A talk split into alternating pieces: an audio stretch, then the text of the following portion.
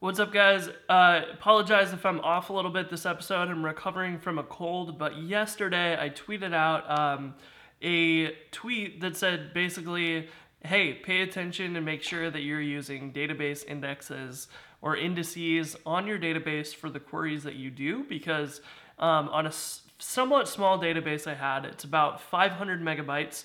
Um, a query on that that just said, give me the records in this table um, and match these two columns. That would take three seconds in our database, which is really slow. And if you add database indexes to it, it went down to an, on average something like 2.3 to 3 milliseconds instead. So it was, it was basically a thousand times improvement, which is really impressive. So um, this is one of those features that was, you know, not covered enough in most of the tutorials and things. So it's kind of assumed that if you're going to get deeper into SQL stuff, that's not where Rails people are going to talk about this stuff. You can go learn about SQL on your own, but I want to talk about that because it's important to actually making fast Rails applications. Now, this isn't something you're going to have to care about for a long time because uh, most of your applications aren't going to hit these performance problems too quickly. It requires a fairly good chunk of data in your system, but it can really, really improve your query speed. So in this episode, we're gonna open up a really simple Rails application that I built. Um, there's really nothing to it. Let's open up the schema file. Um, and we'll see what we've got here. So I have a users table with an email and a sign-in count, and that's it. There's nothing more to it. Um, and I've gone and used the Faker gem to create somewhere over 2 million uh, number of user records. So if we open this uh, database file up, this is just our SQLite database. That's about 200 megabytes of user data. Um, so the 2 million records kind of translate into a 201 megabyte database file in SQLite. So you can see that we're already starting to push a pretty large amount of data at 2 million records. And if we open up this in our console, we can see that the user count is 200 or 2.23 million uh, records. So it's quite a few records. And I have an email address that I generated here that we can go look up the first user and we'll look up this other user to see what our performance is like for our queries. So you can see here that when I did a count, a simple count on the user table took 97 milliseconds. And normally, if you're doing this in your application, you're probably doing this in development with a small database, and you'll notice that that's like 0.1 milliseconds, something super fast. But even grabbing um, the so grabbing the first record here is actually pretty fast. It's 0.2 milliseconds, so that's really really quick. But if we were to go and do queries on this database, um, then it becomes a little bit uh, tougher to do performance wise for the database. So let me grab this and paste that in. And so if we try to find the user where the name or the email is Morgan, um, we're gonna see some pretty large query times. Now mine were on uh, my example the other yesterday was that mine were about 10 times that 10 times slower than this. Um, and I had about a three times larger database. So this even gets impacted a little bit more when you also query for multiple things and you say, well, I only want where the sign in count is 47 or whatever. So you will have different you'll have different tables you're querying against, different columns you're querying against. But the more of these you kind of um, add in there, the more complicated your queries become, the slower your database ends up being. And indexes are really designed here to solve this problem. It shouldn't take you um, a third of a second in order to grab the users that match this email address. That's pretty slow and it's going to make for a very slow web application because you're probably going to be doing a handful of queries. And if they're all taking a third of a second, your website is going to take at least a second to generate before it even gets sent back and forth to the user's browser, and that's unbelievably slow. So before we go implement uh, database indexes in our example, let me mention real quick that you're to want to track your production SQL queries and monitor their performance when this becomes a problem. Number one, you can probably just look in your Rails logs. If you're tracking the SQL queries in your logs, you can just look at those and check that once in a while and just see how slow they're going.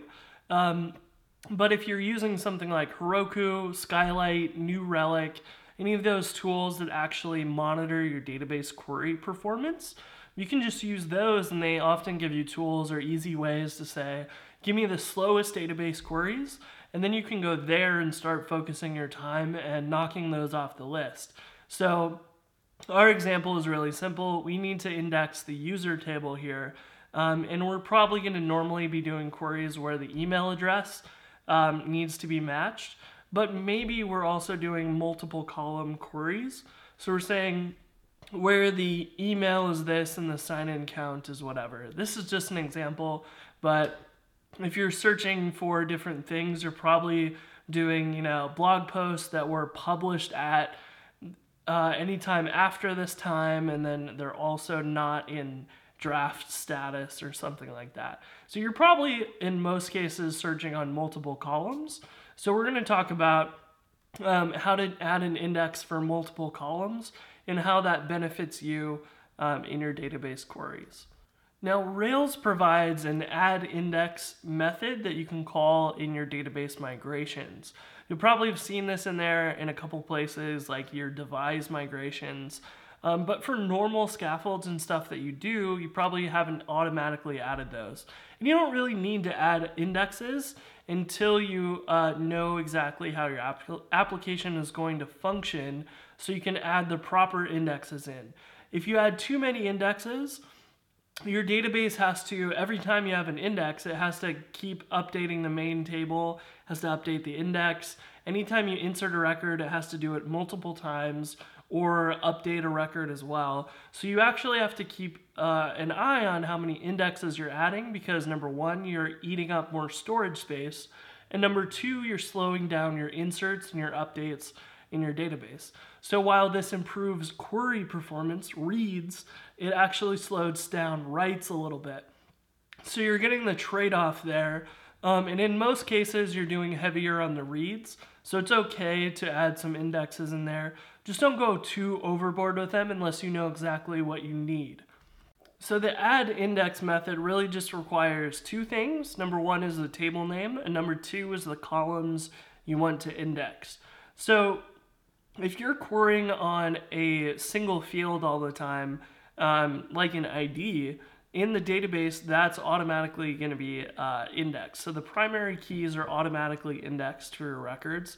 But if you query on something like an email address because your users log in with their email, then you want to add an index for, say, the users table and the email column. Or if you're using usernames to log in, you would want to index the username column. Or if you allow both, you might want to uh, add separate indexes for each one so you could query those as well. Now, if there's cases where you actually query for two columns at the same time and you say where their email address is this and active is true, then you can actually create a index that includes both of those.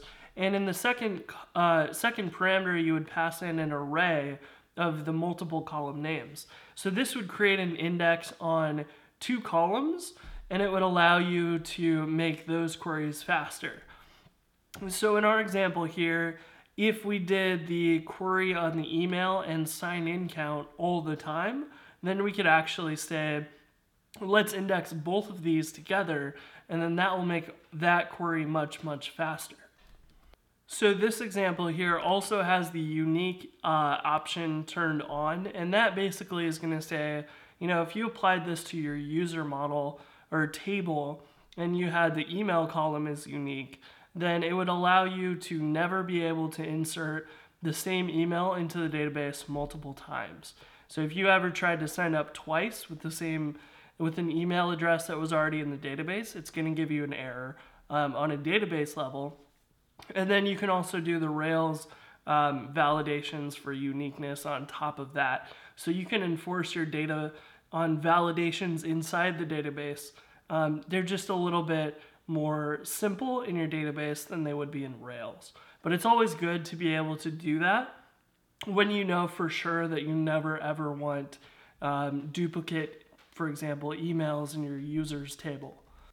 So let's actually jump back to our application and run Rails generate migration and we'll add index to user uh, to users.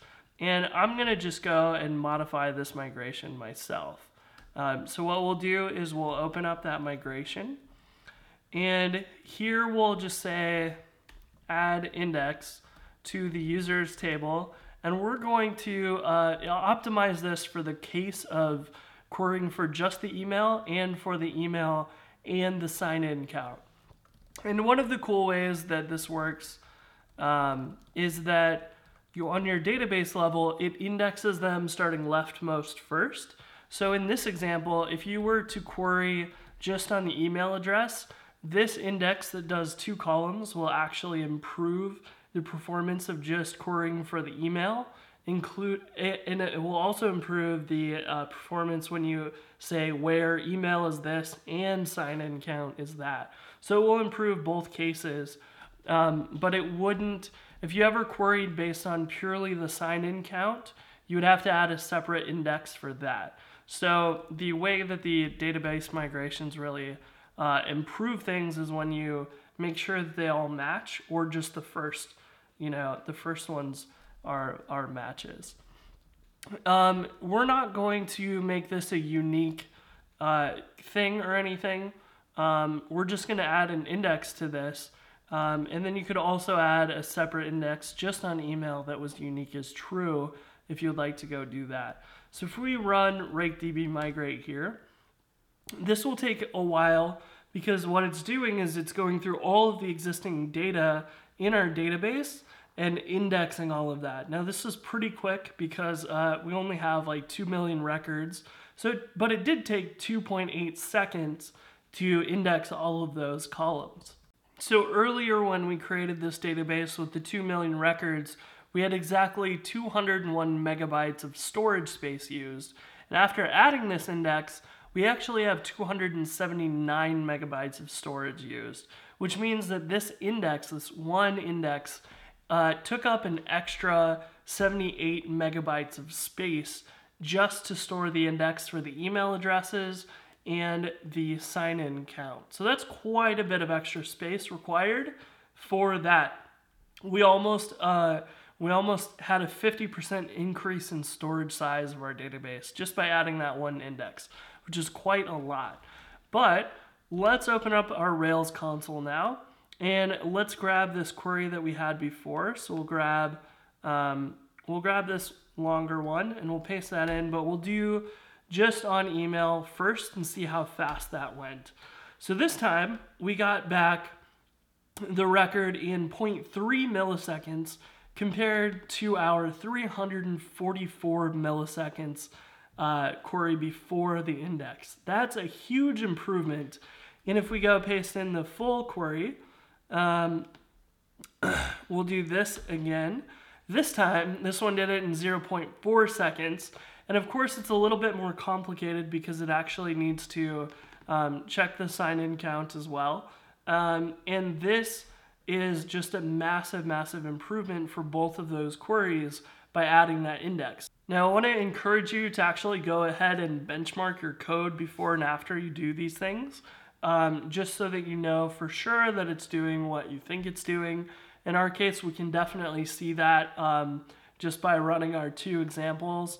But uh, you want to actually run this, you know, a thousand times or 10,000 times to make sure that you have a statistically significant speed improvement. Um, and you don't want to go apply these indexes blindly. And it definitely helps to have a tool like um, your production logs or New Relic or Skylight or whatever you want to use to see the performance of the queries in production and then kind of go through those and figure out these seem to be called the most often and they're generally the slowest. So if we added indexes to those or did tweaks to them, um, that would improve the performance of our, our application significantly. So use the tools to your disposal, but don't go adding indexes all over the place because you'll hugely increase the size of your database for no benefit if you're not actually making queries that take advantage of those indexes. So that's it for this episode. Just a rough introduction to indexes, what they are, how to apply them, and how to think about using them, um, and just monitoring your production application for performance uh, improvements on indexes.